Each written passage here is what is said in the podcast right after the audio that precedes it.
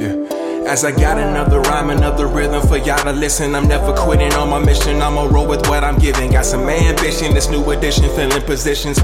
Looking at the void in myself and feeling what's missing. Better watch the way you going, better go in the right direction. In the moment you're stressing, but you gon' be counting blessings. And I know that for certain. Keep on working, open curtains, haters swerving, cause they ain't ready for your final version. Whoa. I'm never gonna give up, give up. Fall down, I just gotta get up, get up.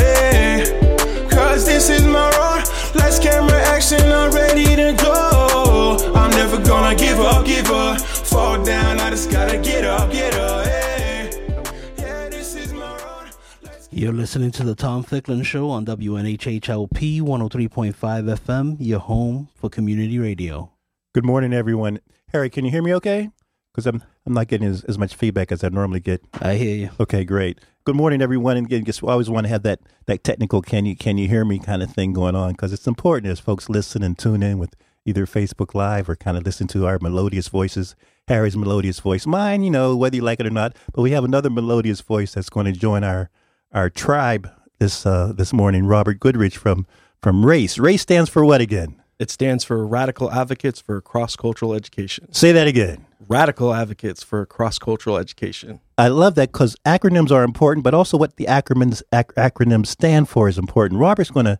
He was. Uh, we were just chatting before we went on air. It's been kind enough to kind of join me this morning. There was a conference at the uh, at the Yale Law School. Again, not at the Yale History Department or Sociology Department or Medical Department or even Psychiatry Department. Um, but there was a conference at the Yale Law School, the twentieth uh, conference actually, on something called critical race theory. I say something called called critical race theory because that is the the academic term, critical race theory. But you think of what does critical race theory have to do with law? Law is colorblind. We've seen the statue of, of the lady with the uh, uh, the mask on so that she can render justice impartially. But why? How does race uh, impact uh, the, the legal jurisprudence, the legal system, and quite frankly, even at the Yale Law School, which is, I mean, let's admit it, one of the top five, uh, top three. Some of some recent studies have talked about Yale being the t- the number one law school in the United States, if not the world. Obviously, Harvard and Yale's law school are kind of the ones that are always on people's uh, the, the tip of their tongues. But at the Yale Law School for the 20th annual Critical Race Theory Conference, Critical Race Theory Conference, we're going to kind of walk you through some of it. Robert had a chance to attend. He's been kind enough to kind of share with me some of his insights and to give us some of the highlights of not only the keynote address, but also some of the various panels and the 20th annual Critical Race Theory Conference at, at Yale, and not just Yale University, but at the Yale Law School. Robert, welcome. Thank you, Tom. It's good to be here again. And and again, he, he's. I'm glad he mentioned he was. You. I'm glad you mentioned Robert that you're that this is not your first time because you're going to have to come back a third time. Every every guest, you know, the third time will be the charm. And and I say that because I I'm blessed to have newsmakers on the show. So uh, and he's up to a lot, and he's and the organization that he's involved with is really really critical, and it's not going to go away in the next few months. We're going to have the, the need for it increasingly. So the Critical Race Theory Conference at Yale, this was the twentieth one. Robert, you you attended the keynote. Share with me about the. So we're going to talk about the keynote as well as some of the panels. Yes, it's my it's my third critical race conference at Yale. They have it every two year every two years, and just a shout out to Adrian and Katara James, who mm-hmm. were the organizers, the law students that did an excellent job of uh, corralling academics and scholars to to be in one place at at the right time and mm. to provide mm. um, insight and their uh, professional experiences in regards to a very important issue. So thanks perfect. to the Yale Law School. Perfect, perfect, perfect. So yeah, Gerald Gerald Torres uh, was uh, would be considered the conference lead mm. and, and, and opened up the conference um, Gerald uh, wrote a famous book called uh, The Miner's Canary, and he's really a prolific critical race theorist and um, legal scholar and, and, practitioner. So he's one of my uh, nerd heroes. Mm. So it was really exciting mm. to hmm. actually meet him in person and listen to him speak about uh, important issues. So he really started off the conference with a question um, that was intriguing, and I'll do my best to paraphrase, but he led the conference off with how do we critique without becoming part of the way of knowing we are critiquing, mm-hmm. which is mm-hmm. which is how do we change a system by working within it um, and making sure that there's significant enough change mm. uh, that we work away from the oppressive strategies and tactics of the uh, theories of uh, legal liberalism and white ways of knowing in, here in, in the United States. So, and he was very um, focused on driving home the point that we that critique is not synonymous with negativity, Hmm. Okay. and that it's important as he relayed his story about how he wrote this book, The Miner, Miner's Canary, with his co-author, that they had terrific debates all the time while they were writing it, and they challenged each other, and that was a way to for them to build community and solidarity around a very important issue. And I, I don't don't want to put words in your mouth because again I was there, but are you was he also saying, or were you did you interpret that critique that he was saying that critique is not submission? Correct. Okay. Correct. It's very important to understand that it's it's it's critique on top of everything we we do, Okay. and that allows us to um, actually start the process of liberation. And and in, from your standpoint, and again, I know you're not a lawyer, so I don't want to put you on the on the spot in that regard. But again, this critical race theory was again held in the the the, the, the archives, the confines, the, the sacred space, and I'm ha- half pun intended of the Yale Law School. But why why was that even so important as a keynote to, to, to jump off with that with that thought with that thought probe?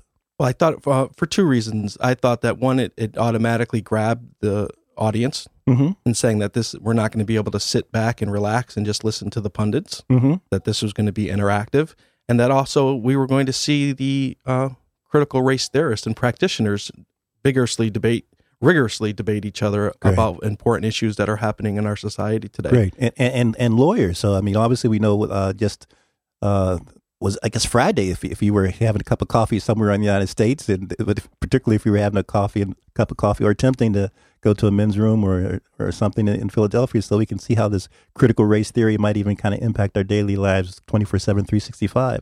Yes, Uh, we but- Starbucks needs a break. they need a timeout. Uh, but but so so what did he make? And again, his co-author, I believe, was L- L- Lani Guinier. yes, And, and again, some of you may remember Lani that uh, under the Clinton administration, uh, Yale Law School uh, graduate, by the way, and teaches at Harvard and also taught at the University of Pennsylvania. She was nominated, I believe, for the Attorney General position. And uh, Lani, during, during her academic days and during her student days, wrote a book, wrote wrote an article rather about essentially that maintained that uh, uh, white people will not vote for, for black people, and that it was a law journal, and so a law journal article that she wrote, and that was kind of used as a reason for uh, really applying pressure to Clinton to w- withdraw the nomination of Lani for, for Attorney General. But but but I digress. But so um, the title of the book again, because again, this is going to kind of an academic discussion, but people might want to follow up, kind of research things. So the title of the book was it's is the rather, it's the miner's canary, enlisting race, resisting power, and transforming democracy. and was Guinier there by the way? She was not. She was not okay. She was unable to make it, even Okay. though she, she was. She apparently she was planned and scheduled to be there. Okay, that, that life life kind of kind of throws its tricks its, its tricks at us sometimes. What else do you say before we go to some of the other panels that kind of pr- provokes you? Well, what was very provoking is uh, uh, Professor Torres got into some more of the technical aspects of his experience, uh, including uh, talking about uh, writing in scholarly journals and practicing law here in the United States. He simplified it for us and said we should be seeking to be louder than words. Hmm. That we should be focusing not on uh, the words on paper or w- what guides us through the legal system Mhm. or our institutions. That when we take action, we should try to sort of transcend the words that we're so comfortable with using and describing what it is that we're experiencing. So And, and in your standpoint, what was he saying specifically to, to some of the, the aspiring lawyers and, and the law students in the audience? Well, I think um, the question being what would, of the conference is sort of what would uh, the future of critical race theory be, Okay. and then that sort of substantiated uh, for me, anyways. Not that I had any doubt, but that critical race theory is the device to be used today to transform our legal system, our institutions. So to write laws, to interpret laws, to to to enforce laws, or everything? Well, I think when when you think about critique, we talk about deconstruction. Uh huh. and at the top of critical race theory if we're not deconstructing what it is that is in front of us whether it's individual relationships and or in, our relationships with institutions um, we become complicit with the daily activities and the malaise of white supremacy and racism So again, and I'm not here to, to to put words in your mouth, but are you are you saying that the a law book? If I had a law book right here to to to, uh, to for us to, to leaf through, to look through a particular statute, to look through a particular law that was passed, to look through a particular Supreme Court decision, we could analyze it from a critical race theory standpoint.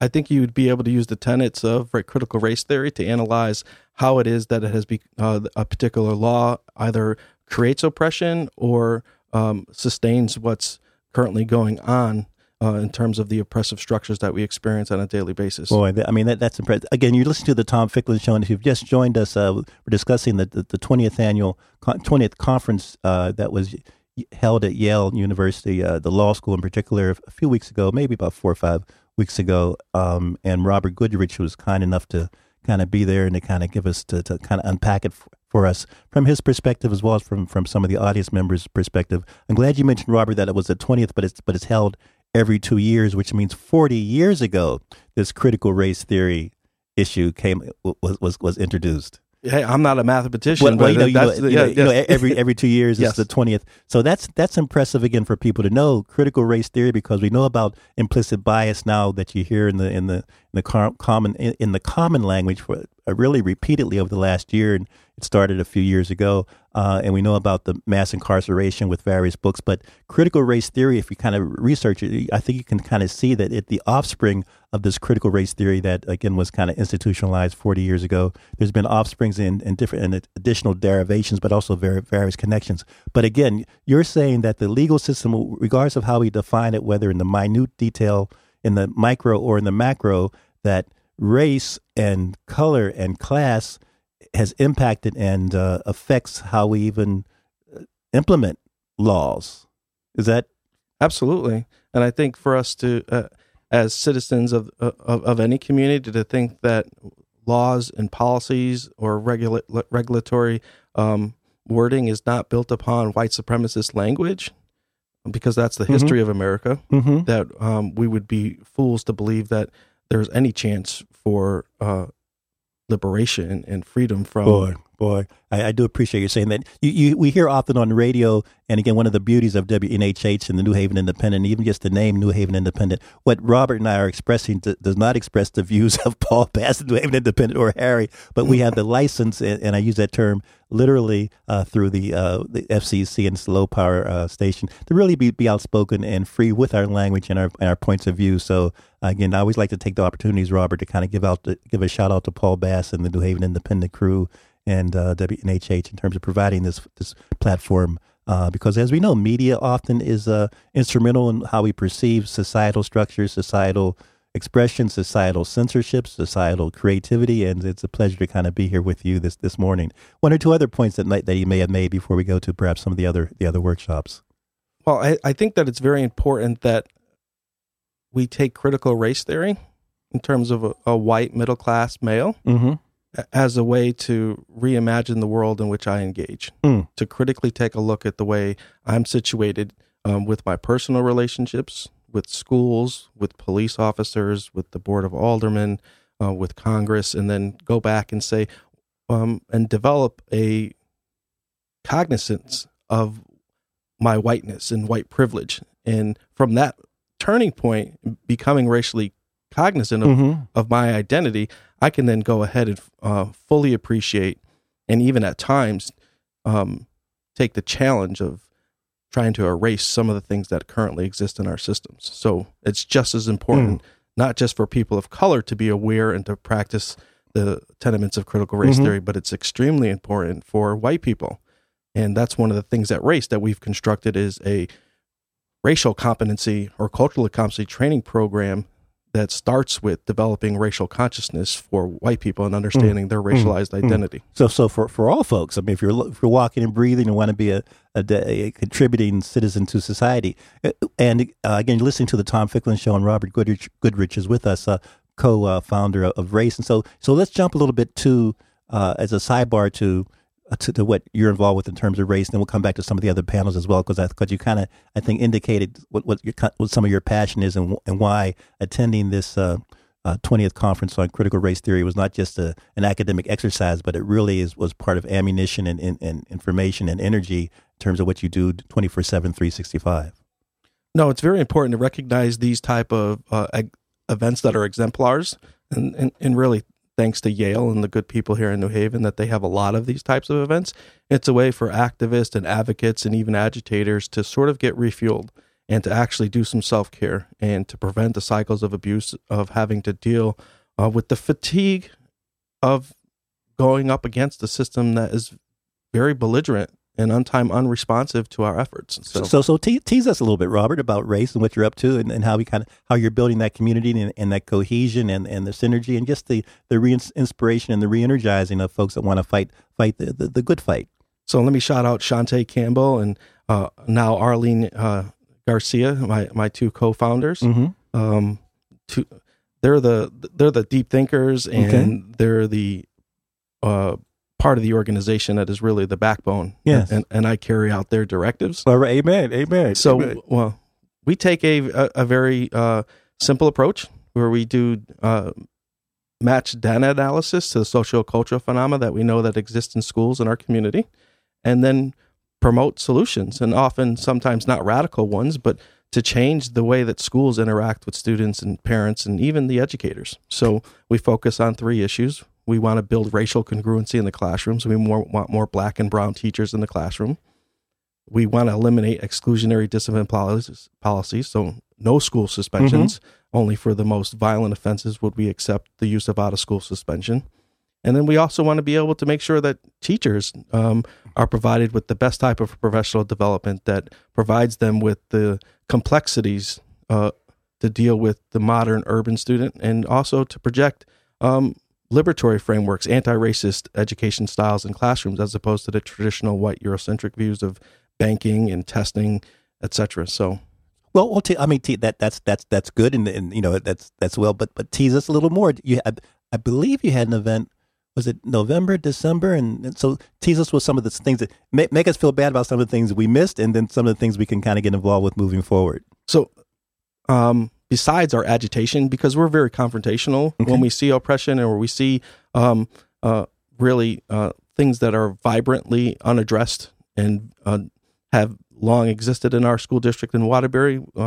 We, well, we also want to provide our community a sense of um, wholeness. So back mm. in December, we decided um, to get together with a couple of our partners, uh, Chemay Morales James from My Reflection mm-hmm. Matters. You have her book here. I, th- yep. I think I saw it. Mm-hmm. She just uh, co-authored the ABCs of the Black Panther Party, but she has a long uh, career uh, that she's been working on in providing uh, culturally responsive education through NYU and now here back in Connecticut and then our friend Kate Marcel from Lotus Counseling. Mm-hmm. So where we got together teachers, parents, and students hmm. for two days at Naugatuck Valley Community College, and we focused on advocacy, learning anti-racist educational strategies, mm-hmm. and also um, providing them an opportunity to learn a little bit about how do we take care of ourselves through hmm. wellness and meditation. And do you hope to kind of was was that a one off, as they say, or do, or do you have upcoming events either for the remainder of 2018 or even into 2019? No, the really the third leg of race is to to build community. Mm-hmm. It's something that we haven't been uh, really, really, really good at.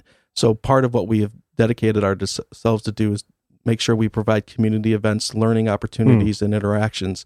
Not necessarily at this grand of a scale all the time, but mm-hmm. we plan to make it a routine effort three or four times a year to do outreach Excellent. and to provide services and or just our support for our community. So if folks want to find out and kind of connect and, and, and contribute and, and support, how, how would they go about that?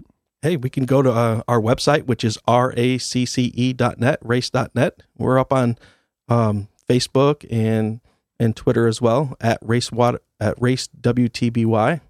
But um, we have a business model where we uh, don't rely upon uh, necessarily donations. Okay. But if you uh, or or grants, we're we're a self funded small organization, mm-hmm. and um, if, but if you do want to support us, you can make a tax exempt donation to, uh, at race.net. Perfect. Perfect. So we would uh, certainly uh, outline how we would use your money very specifically and uh. And, and, again, I love love the name of your of your organization, and so the acronym stands for Radical Advocates for Cross Cultural Education. Perfect, perfect. So you're listening to the Tom Ficklin Show, and we're we're talk, talking about uh, the critical race theory conference that was held at Yale Yale University Law School, and how it really applied to to aspiring lawyers, to, to students there at the law school, but also gets to to the general public how you have have laws, and whether you're a practitioner or whether you're incarcerated or whether you you pay taxes. We're all kind of affected by whether you have to uh, get a driver's license or whether you have to pay insurance. There's ways that the laws, the, the legal system impacts you r- ridiculous. And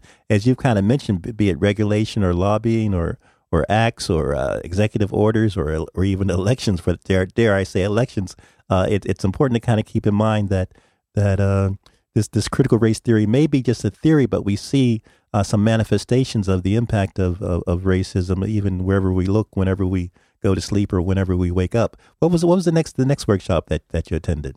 The next panel was fantastic. Or, or panel rather. It was uh, queer of color politics, mm-hmm. queer of color politics, and it really talked about the importance of uh, infusing critical race theory into um, queer theory. Okay, and moving beyond the performative nature of that binary of non-conforming sexual identities uh, and also uh, moving one of the um, sort of reveals that Chandan Reddy uh, posited was that we need to move beyond um, the idea that since we have state sanctioned um, same sex marriage, mm-hmm. that there's actually been progress that's been made. Okay, and we uh, we need to move beyond the idea of uh, queer theory as being just a way to um, talk about the performance of non conforming sexual identities, but also a way to actually shift the burden of the system away from the people who are most vulnerable. So we need to actually do, in, in many ways, dress differently, talk differently, um, change up the schedule, sort of flip the script. Well, okay, now I got I got to push back. So, some of us might not have interpreted or understood completely more than thirty percent of what you just said. And I might, and Harry, I'll pick on Harry, might not have understood maybe 10%. I've understood five. If I'm going to paraphrase, I'm going to try to paraphrase in one sentence. Are you, are you saying that, that, that acts of privacy should not be politicized? I think we should move beyond that. That we should move beyond your personal lifestyle, fashion, predilections, interests should should not be uh, uh, stereotyped. Well, I think that one that there are significant threats that to people's uh, physical safety, economic security, um, their feeling of wholeness and wellness based on stereotypes. So, if we allow the state to continue to homogenize or to normalize, uh, in the essence of state sanctioned same sex marriage, um, what it is that our true identities are, the more we buy into um, oh, okay. So so, so so so push so push back push back to me because this this is a, a, not necessarily convoluted, but a, but it's and it gets back to critiquing and how you impact the system. So to recognize the difference, but not to penalize the difference. Absolutely. So to recognize but not penalize. Correct. Um, to appreciate and not and not denigrate. No, that's really. Uh, is that was I'm yeah, moving beyond that that binary. Okay, okay, uh, beyond the beyond the either or. Right. So we don't need the legitimacy or consent from the state. Okay. To actually be who who, be who, who, we, are. we are. So, in insofar that um, the state acknowledging same sex marriage is a great thing, it still seems to give the state the power. We're still yielding a lot of our power back to the state. To the state. And th- this is fascinating. This, let's just linger on that for a second. Again, you listen to the Tom Ficklin show. And we're talking about uh, the critical race theory conference that was held at the Yale Law School. This is the 20th annual, but it's held every two years. So literally, the critical race theory, the first one. And shout out to the law school students at Yale at that time. I should have researched some of the students that were involved with the, the, the original organizers um, uh, 40 years ago, and very few conferences at Yale, particularly in the law school, can kind of take place without a, a, a, faculty member support or encouragement. Not to say that students can't do anything that's against the uh, faculty uh, desires, but oft, but most often there's a faculty member or two that really are kind of the student mentors to kind of bring bring things to light. So the critical race theory, but so on, on this this this this point this point is key as we move we move forward in terms of of uh, blended families and, and transgenders and, and bathroom access and, and, you, and you just name it and participating in the uh, armed forces in terms of the, the fi- a fighting unit based based on your sex. So so say some more about this about moving beyond this binary because this is intriguing. Well, I, I think that what's in, important to recognize is that um, when I, I speak from a position of privilege, okay, right, my lifestyle is normative. I'm white. Okay, I'm heterosexual. I get all those privileges, and I don't have to uh, walk down the street or go into a business or attend a class or have a client and to wonder if they're going to judge me based on who I am as a white mm, male. Mm, mm. So when we're thinking about that second panel, uh, and it, there was also Katherine uh, Franke and Russell Robinson, they talked about moving outside of that binary of sexuality and gender, as well as uh, critical race theory pushing us beyond that binary of white and Ah, black. So, ah. so it, and I think Gerald Torres made it very clear to us that it's white on top, Mm-hmm. normative on top, and then everything is below it, and that we need to actually flip that Mm-hmm. and we need to get outside of those binaries that really trap us into the, simple ways That's- of communicating and that's a fascinating. I mean, that that's that's and and we hear white white nationalism saying exactly in a, in a sense what you're just saying that because of the threats to our being on top, we, have a we have a certain response to uh, not necessarily liking it. We're going to respond. So it's fascinating to so say some more. Say some more. no this this actually played out last week and- Okay. and, we know Okay. we know of an individual who was working at the, the state legislature and actually had a state legislature say hey i need a uh, in response to this uh, uh, very um, powerful uh, inspiring young woman who was wearing uh, a, a, a certain type of pin Yes, yes. So, so let, us digress. For, so, so Arvia Walker, Planned Parenthood lobbyist, she had a pin on that. Her pin said, "What it um, uh, it said- didn't say support Black Lives Matter. What what do you call what her pin? It was specifically I, I don't know the exact wording of, of the pin but it had to be about letting black women actually lead Yes, and, and yes, I, I and- stand with black women I, I stand with Black women and Arvia Walker and uh, State Senator Fontana uh, responded glibly that uh, you should. What, what did he say? that he should have his own pin saying that you know support white men And that- Indeed, and that's not typical. That's not really unusual. We know that people think that, but he ha- but he is a uh, he was a state representative before he became state senator. He sent has he has since so called allegedly uh, he has publicly apologized and has talked about having community meetings. But as you say, in 2018, for him to have to for him to for him to respond that way to a lobbyist, you know, it's, it's different if you're just in a bar or something. But for him to, to respond to a lobbyist and think that he could do it with impunity with impunity with, with impunity and not, and not for it to blow up and to kind of put her in her place whether he meant it jokingly or not but in addition to him representing yes he represents part of whether he represents uh, as you know many of the state senator uh, state representative districts kind of cover different municip more than one municipality so he represents part of hartford he also represents part of wethersfield but for him to say it be it even just glibly to a lobbyist where arvia is uh, he he may or may not even know. It might have been his first time even laying eyes on Arvia, although she's been Arvia Walker for Planned Parenthood, although she's been in the state capitol uh, many times. That's that's her job, one part of her job description. But for him to say it glibly uh, to a lobbyist, and whether it's even jokingly, it, the, the, hurt is still there and the meaning is still there. So he has since apologized. He says he's going to have some community uh, meetings to kind of bring this to he, uh, uh, to apologize for his insensitivity. But again, it relates to what you this this critical race theory issue. well i think it's important to acknowledge that one um uh, i know arvia could speak for herself Mm, on, indeed. on this issue uh I'll, let me speak and to she said she says she, she said op eds in the current. By the way, then I'll, I'll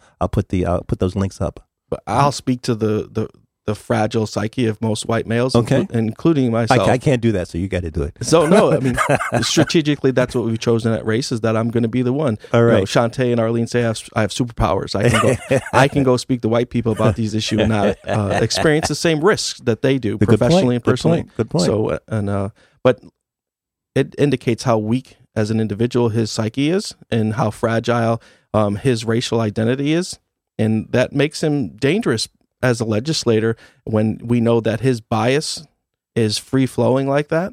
So Uh, whether he's on the Judiciary Committee or Commerce Committee or Educational Committee or whether he's voting on bills, you're saying that could impact his decision making. It it it obviously does, and I can pr- and I can't provide specific examples of the legislation that he supported, but just the fact that um, he felt comfortable enough in that building, In that building. where they make the laws to to um, subtly express that he's in control as a white male over a black female is the essence of institutionalized white supremacy. Again, and I, and I want you to repeat that because again, just context is is really important. I mean, we have the context of the Starbucks situation in Philadelphia, Mm-hmm. but in the legislative office building where people are, are really walking by you, they're close, and people are really listening to everyone else because it's really it's kind of a what are people saying? You're not you're not spying, but you're there to kind of collect information, share information, listen, see who's moving and shaking, see who's indicating, nodding, and for him to, as you say, to feel comfortable in saying that in that public setting to a lobbyist where anyone could have been passing through, even a, a newscaster at that point, just just it's so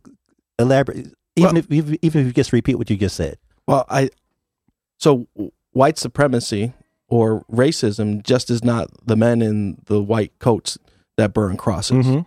It exists in the deepest part of every white person. Um, and at times, um, if we put in the effort, we can check it.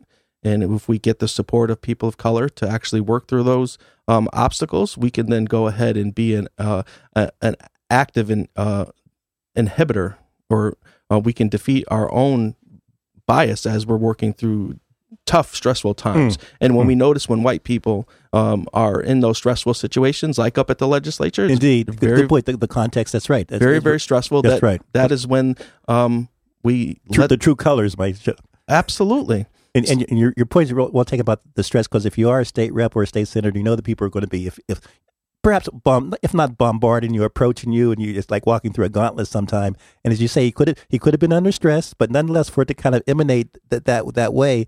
And and I'm looking forward to us, by the way, walking um, uh, in his shoes. You know, he wants us to do that, so let, let's do that. Let's, Well, well Mhm. I, I tell you, uh, for me, anyways, and may, some may think that this is radical, but this is a good time for him to choose to step down and yield his power of the position that he has to a person of color, and make sure that um, there's proper representation for that Hartford and Wethersfield district. Because um, having a person uh, in that position of power to alter or to influence legislation um, is the ultimate feeling of doubt and dread uh, for a person who works actively in the community for justice and fairness. And there have been uh, there was a guest editorial in the Hartford Courant to actually, uh, as you say, demand request his resignation. And again, we can all, and speaking about the we're talking about this Tom Ficklin show, and Robert Goodrich, Goodrich is with us, and we're talking about the critical race theory conference that was held at Yale, the 20th annual. But again, law also pertains to free expression. So he's entitled to his. So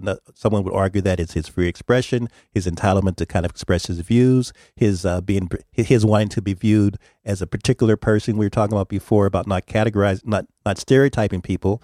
Uh, and having freedom of expression. So, from his standpoint, his lawyer could could say that he was just expressing his freedom and you know and in his perception and his attempt actually it, it's to uh to to to seek and solicit empathy from another person.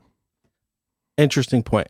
I thought, I thought you, but but but and, and I, go- I go there. Guess so when we go to these, when we go to the the, the uh, uh, the- when you read about Supreme Court decisions, or if you go to your Superior Court, if you go to your local court, and you see lawyers arguing about things and discussing things, and then a judge has to decide. These are sometimes not not simple simple issues. I often suggest to people, regardless of whether you're what your ideological perspective is, or whether you consider yourself to be a Democrat or Republican, just read any Supreme Court decision, but but particular read any Supreme Court decision where it's a five four vote you have five justices that decide that it's this way and four decide that it's another way. That kind of indicates to you that even in terms of our most, uh, no, nothing is all is, is black and white, it seems. And so five, four decisions at the Supreme Court level are very illustrative of where America America is going, as well as when decisions get reversed, such as Plessy versus Ferguson versus Brown versus Board of Education. Let's jump. Listen again. You're listening to the Tom Ficklin Show, and Robert, with the time kind of flying by, but again, you committed to coming back.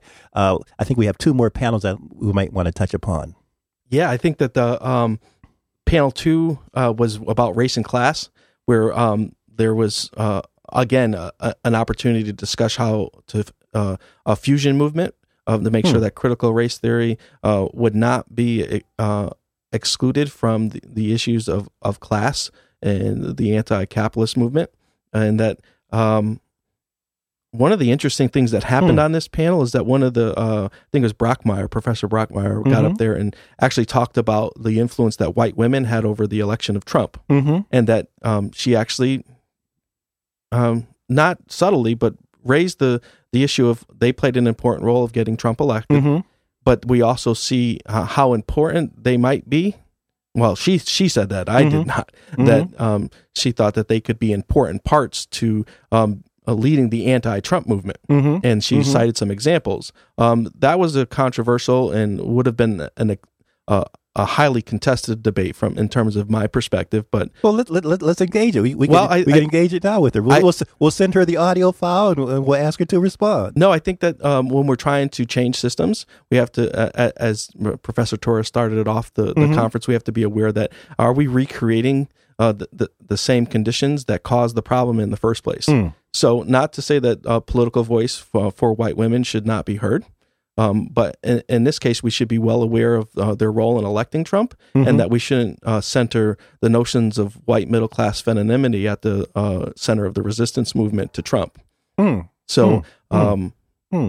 now So, you, so your your your rejoinder would be, I guess, to give value and, and credence to the to the to the Black women liberation movement. Yeah, I think we should follow black women. Okay, I think that Okay. um and not being one myself. I mean, I can't say, but no, but I'm just kidding. Tom's got me cracking up here. Um no, I think that the uh, the leadership is there.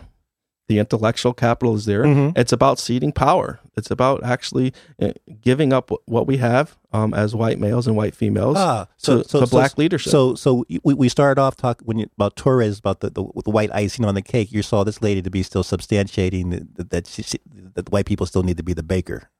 Yeah, I think that was it was very dangerous. It was Oh. it was actually I think it was uh, one of the contradictions that often often come up in ideology or theory, Mhm. and that um, we have to be uh, you know be be ardent about rejecting those Hmm. types of contradictions when Hmm. we're talking about uh, living in this resistance movement. And, and let's let's give a shout out to her for making that statement in that context, perhaps even knowing that she was would be, if not in the minority, that there'd be resistance. And that's the reason I love, love the show and I love to have you on and, and other folks on. Where again, people may consider me to be an, be an, a- an academic egghead, but I believe that wh- whether whether you listen to my show or whether you go to school or whether your friends are in universities or colleges or at the job or at the water cooler, these issues and these ideologies and these thoughts and these philosophies and these ideas and these tensions are just ruminating like crazy. They're brewing every day.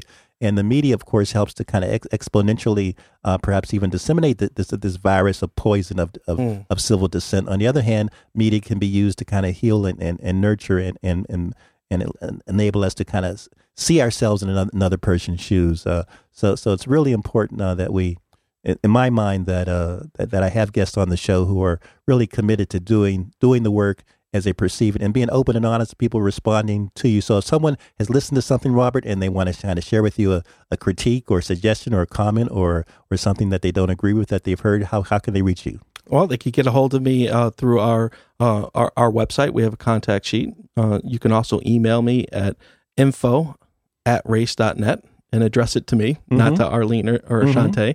And uh, we'll sit down and we'll, we'll be more than welcome to actually uh, attend an event that you're hosting, um, have some discourse and dialogue. Uh, albeit, you know, I'm a former debate coach uh, at the collegiate level, so that's something that I like to do. And but it also has to have a, a sort of a, a, a finite you know some really specific guardrails. So I'm I'm willing to engage people on controversial issues, especially about class and gender and race. So, Perfect, perfect. Uh, the, the next panel, if if we would consider. yeah, I think that um, this was probably the most important panel for me. Okay. and um, we had a pan- it was about it was titled immigration and imperialism Mhm. and how that uh, imperialism is not an, uh, an, an outward facing dilemma anymore and that it's manifesting itself through the new process of crimmigration as was posited by some of the panelists Ah, ah, so, I mean, boy, so I mean, we, we know about manifest. De- we heard you may have heard the term manifest de- destiny. Often you hear, but you might you may not have heard the phrase recently. But you, we used to have this phrase that the sun never sets on the British Empire.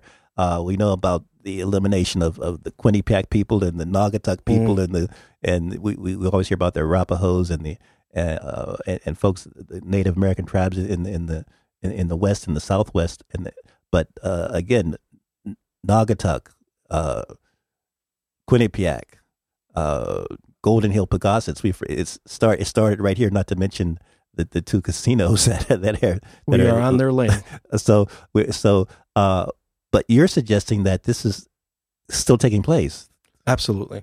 So, um, as was revealed, uh, even at a much deeper, more technical level in the conference, is that so we have a state of decarceration that was uh, really brought in um, by Obama and for all uh, Malloy's critics here in even Connecticut. So that has left a void in the prison industrial complex. So there's actually not as many bodies that are being profited off of in our current mm. criminal justice system. Mm-hmm. So what is uh, the tides have turned, and now that um, uh, even though Obama accelerated certain deportation strategies and was um, actually more prolific at this point, deporter of uh, the undocumented than Trump was, but um, we all know about 45 and mm. his agenda. Mm. But that um, now we see uh, immigration uh, system turning into a crimmigration, and mm. where they're hmm. uh, criminalizing hmm. in different ways um, and not observing the rights that uh, are supposedly within this theory of liberal uh, legalism mm-hmm. that everyone has rights and everyone should be afforded the, the opportunity of representation mm-hmm. and, and, bail mm-hmm. or a jury of their peers to be. Mm-hmm. Um, that's not happening now. Mm. So they talked about this Jennings case that was recently ruled upon, and that now they're able to hold people who are undocumented in detention facilities for uh, an indefinite amount of mm. time. Mm. And that there are plans now to raise those detention facilities. They're no longer considered prisons or jails, uh, and the number of beds in there um, tenfold. Mm. I think they said from mm-hmm. 40,000 mm-hmm. up to mm-hmm. 400,000. Mm-hmm.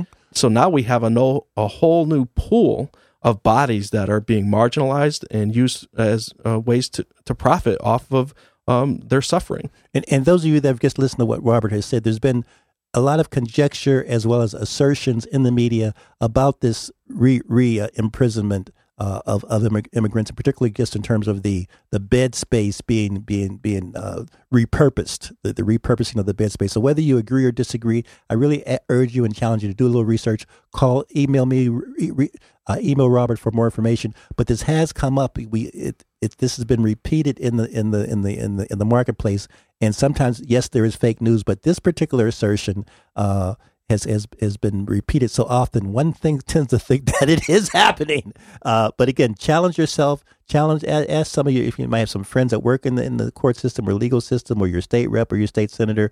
But the repurposing of our of our and the and the redefining and and the reincarceration and the recapturing uh, and the recriminalization of, of some of our citizens and and, and people folks that, that are here uh, um, due to due to economic and, and terrorism is, issues it, it's something to really be, be able to be to be be on the alert to. No, it's a new form of imperialism. Mm-hmm. We're, we're, witnessing it now. And mm-hmm. shout out to the good people um, at at Iris and Kier and Ula mm-hmm. and the people here um, in, in, New Haven that are really leading the charge uh, to combating uh, this recrimination of of people here in, in Connecticut. I so, really appreciate your, your your your giving the shout out to to the local organizations because yeah, go go go to the source. You may hear something in the news and it might sound far fetched, ludicrous. It might be too. You may not want to believe it, but but check out Iris. Go go to, go to other places that are involved with, with refugee re- resettlements. Even your city hall. I mean, in terms of the Puerto mm-hmm. Rico situation, we have people that were that uh, that have had to come here to the to Connecticut. Uh, but but at any rate, uh, we're, we're kind of winding down. Uh, I wanted to jump for a second to again with Robert Goodrich and the name of your organization.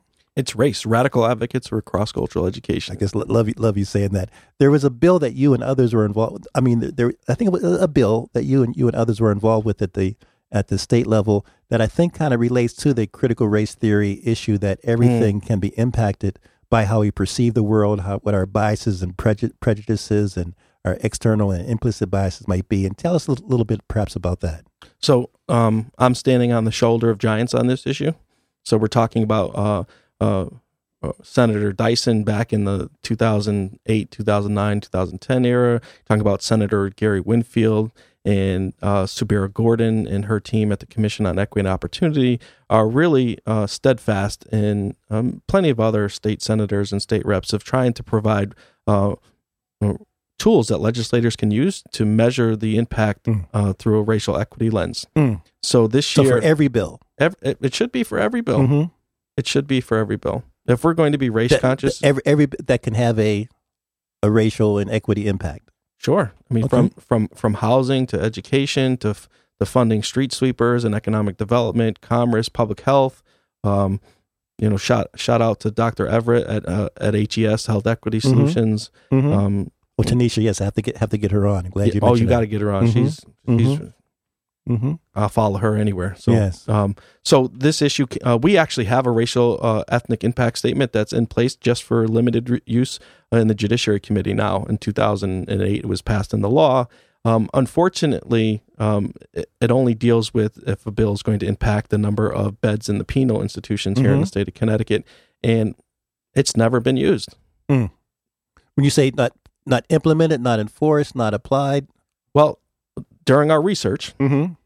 my research, I tried to get a copy of any of the racial equity impact statements that uh, the state legis- uh, the Office of Legislative Research has um, produced. I was unable to find that through the Okay. legislative library. Okay. So finding that and realizing, wow, we have this very valuable tool for this small amount of population here in the state of Connecticut, um, and we don't use it, and that and it, it's not used for a variety of reasons. but- Indeed. Indeed. so this this year, um, we felt that it was necessary to introduce a bill. It's SB two fifty six Mm-hmm. that would allow the use of racial equity impact statements um, for any bill by any legislator Hmm. uh, if- if requested, Mm-hmm. and that would allow us to use um, the ideas and tenements of critical race theory in the building of legislation that uh, doesn't sustain current oppressive systems, but actually uh, starts the process of, of liberating the uh, the oppressed and, and the most vulnerable in our communities through that Boy, lens. boy, this, this, this again. You can see why you're you're you have to be, be a regular a re- regular guest, You- and you know, bring bring your crew with you, some of your colleagues, because you sometimes being that that pioneer, we don't want the, the arrows to get in your back, Yes, uh, and have some sort of protection. Again, you're listening to the Tom Ficklin show, and as we kind of wind down, Robert Goodrich is with us, one of the co-founders of Radical advocates for cross cultural education. and and uh, Robert, as we conclude, I want want to want to give you the give you the last word, but let's give a shout out if we can. I believe you you posted something on my page. Core Connecticut Core is having an, an, an advocacy day. Yes, uh, Issa and, and Kamel at CT Core Organized Now um, have done some really good work here in Connecticut. Um, and it should be recognized even more as a model of, of taking action. So they're uh, um, they're going to have an advocacy day Mm-hmm. um, where they're not up there focusing on a specific piece of legislation, but the people that they've partnered with, uh, like Race and myself, Mhm. uh, who have been through their year long or multi year process of building a racial justice platform, will get a chance to introduce their ideas and even um, legislation that's currently being debated and to let people know let's band together Yes, for racial yes, justice. And yes. that's happening April 19th, 10 April to 3 nineteenth. at the Legislative Office Building. Um, you can go um, to their website and, and, and register for it. CT Core. CT Core Organized uh, dot org, I believe it is. Mhm. Uh, don't be mad at me, East and, and they have a Facebook page. Yep. And do you recall what date? What day of the week is April thirteenth? April nineteenth. I think it's Wednesday. But but you know, they can they can track that down. Yeah, today is the si- no, that's Thursday, right? So what's today? Today's the sixteenth, so seventeenth. Yeah, it's, so it's- Thursday, yeah, Thursday it's morning, 10, 10 to three. It should be a fantastic opportunity, not just for citizens, fellow advocates, but I expect to see a lot of state reps and state senators there because that's where um, the work needs to be done. Indeed. And, and if we'll see what their commitment is to racial justice by uh, who attends. So if Senator Fanfare is still uh, in this position, I expect him to be there to sit silently, take some notes, and be observant of, of, of what it's like to be in, in, in the resistance movement. you- You're a mess. Issa, Issa, and Camille, they were, were honored by Quinnipiac Yes, University, the, the Black Law School students, uh, with, with the Thurgood Marshall Award. A few few weeks ago, I had an opportunity to, to photograph that and the photo document that. Shout out to the Black Law students, Mm. law school students at at uh, Quinnipiac and Professor Marilyn Ford and and Michael Koskoff also received an award. So it's really important. There are advocates, there are abolitionists, there are freedom fighters, there are concerned citizens, there are suffragettes, whatever word you want to use. There are people that are concerned about the state of the world, and and and uh, uh, Robert is a perfect example, and his his his colleagues and and his band and his tribe, and and whether whatever tribe you kind of ascribe yourself to be to be in. There's a there's a time for tribal unity as well. We need tribal Mm. unity. So uh, Robert, thank you. You're going to come back. Harry, thank you. Paul Bass, thank you. And again, you're listening to the Tom Ficklin Show. And uh, tune in next week and tune in for the rest of the week in terms of WNHH. The the guests and the hosts and the programs I think are really really insightful for, from from beer to food to to to, to, to, to athletics to, to to politics. I mean, you, you name it. To uh, to culture to arts. It, it's something worth listening to. This is a true treasure, WNHH, and we really appreciate your listening. And we'll talk to you next week. Open curtains, swerving, cause they ain't ready for your final version. I'm never gonna give up, give up. Fall down, I just gotta get up, get up. Cause this is my road. Camera, action, I'm ready to go. I'm never gonna give up, give up. Fall down, I just gotta get up, get up, yeah. Yeah, this is my road. Camera, action, I'm ready to go. Way too long, we faced them storms. Now you gon' face the dawn you waited for. I said from night to dawn, I right my wrongs alone. In competition with warnings, ice galore. Now I'm running toward it, my to finish being a quitter. But little, little by little, they joking, telling some riddles. Now I'm in my section, ain't willing to give up. Know you getting knocked down, but you gotta get up. I'm never gonna give up, give up. Fall down, I just gotta get up, get up, hey. Cause this is my